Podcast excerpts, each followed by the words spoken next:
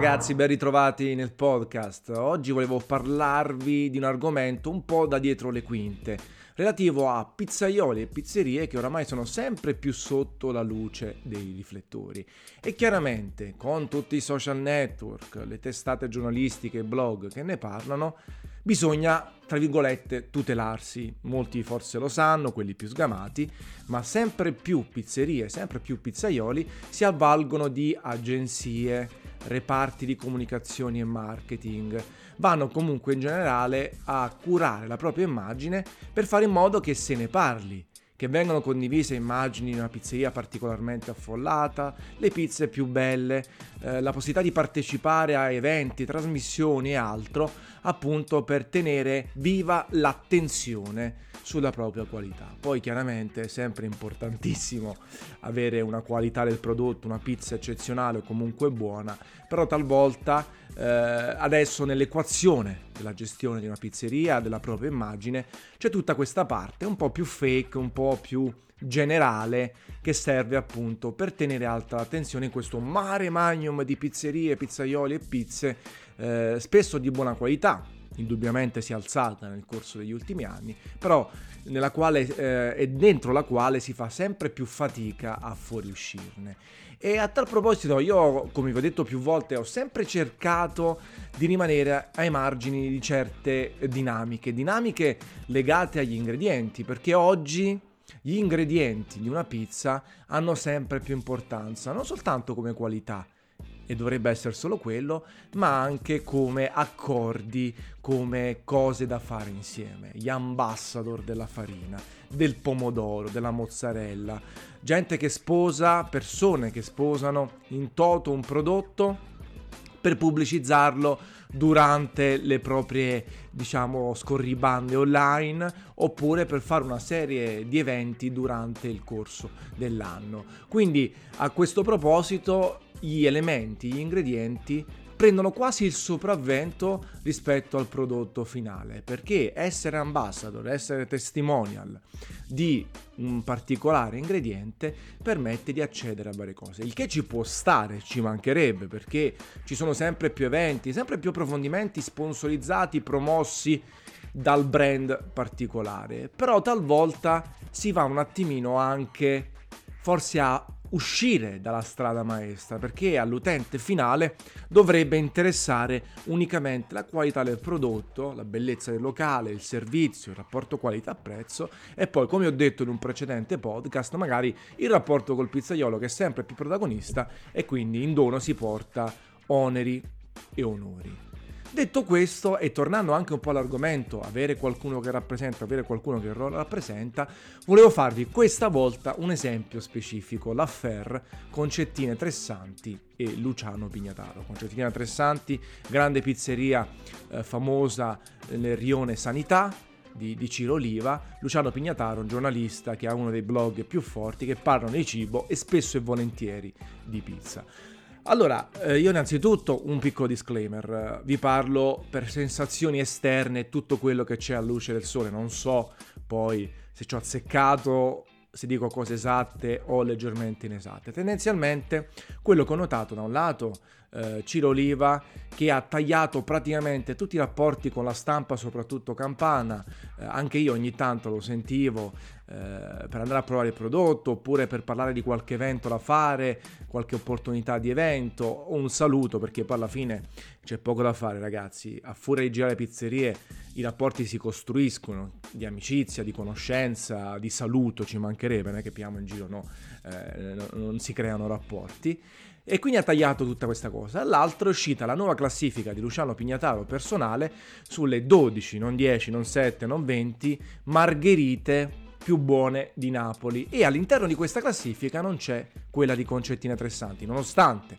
nelle due passate edizioni fosse stata al primo posto, se non sbaglio anche un secondo, e negli articoli fino più o meno a giugno ehm, Ciro Livo è stato molto incensato. Dopodiché è successa questa cosa che ho notato anch'io personalmente e Ciro sembra essere stato fatto fuori da questa classifica, addirittura nemmeno nei primi 12 posti e in generale meno attenzione. Allora io mi chiedo,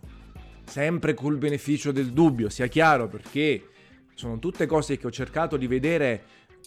guardando, osservando, chiedendo in giro, ma comunque, ripeto, tendo a stare fuori da questi giri, possono classifiche essere governate da amicizie e simpatie? E possono i pizzaioli cambiare il loro modo di approcciarsi al pubblico, ai giornalisti, a quello che è,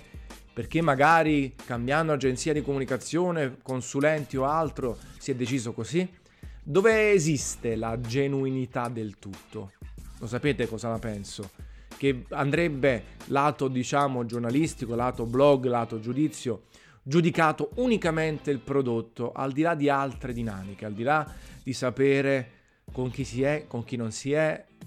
che giri ci sono. Io infatti spesso e volentieri non voglio nemmeno sapere quali sono i prodotti utilizzati, oppure lo chiedo dopo per cultura personale, per capire se sto riconoscendo un pomodoro rispetto a un altro. Però a me che mi interessa quando vado in una pizzeria devo consigliarla, devo giudicarla, a me che mi frega se utilizza un pomodoro San Marzano di una marca A, di una marca B, di un produttore A, di una mozzarella o prodotti. Chiaro, poi se c'è il prodotto tipico DOP del centro, del sud, del nord, è interessante sapere anche quali sono le caratteristiche organolettiche e tutto quello che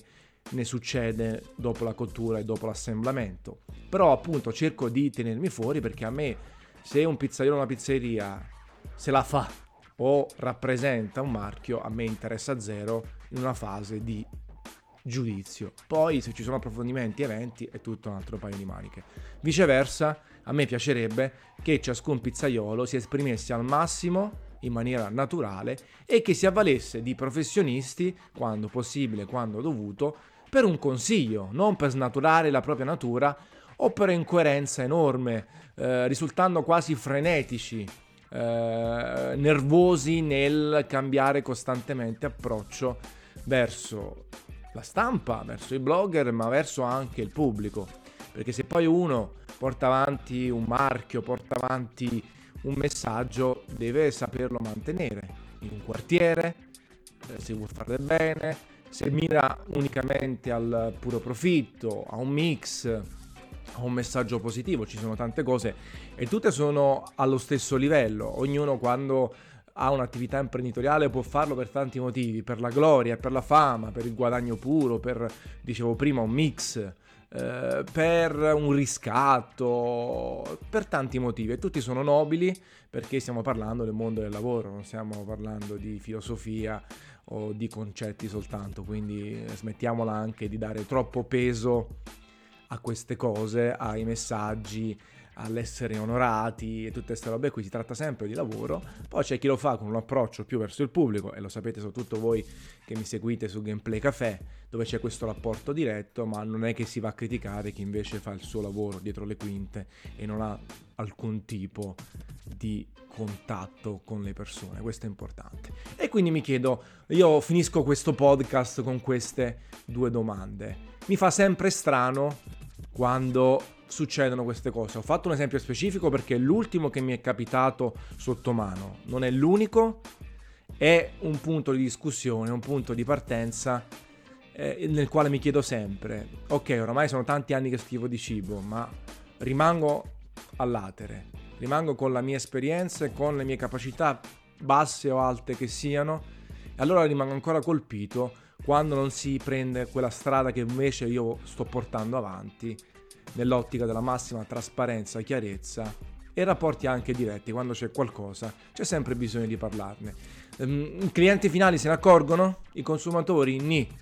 Ci sono quelli più gossipari che magari seguono i social, seguono eh, le riviste, da Dissapore a Scatti di Gusto, a Luciano Pignataro Wine Blog e tanti altri. Eh, altri invece non gli frega nulla, però magari anche da clienti percepiscono quando il ristorante, nel caso specifico la pizzeria, magari non è più quella di una volta,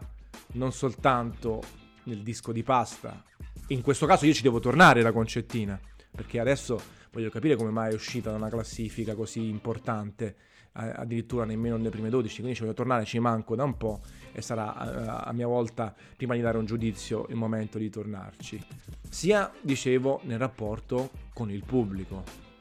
la distanza che si crea ancora di più in un quartiere popolare, popolare dove dovrebbe essere massimo perché le, le origini non si dimenticano mai. Vabbè, era così. Alla fine, ripeto, una mia valutazione basata su elementi pubblici e mai privati, lasciamo agli altri. Al prossimo podcast ragazzi, non eh, sono intervenuto sulla vicenda, non ho detto la mia visto che questo è il mio podcast, sulla vicenda Lucarelli Sorbillo, non so se lo farò, se avrò qualcosa di peculiare da dire lo farò, altrimenti amen, non è che bisogna mettere bocca sempre su tutto. Capate in bocca e al prossimo video. Ciao ragazzi.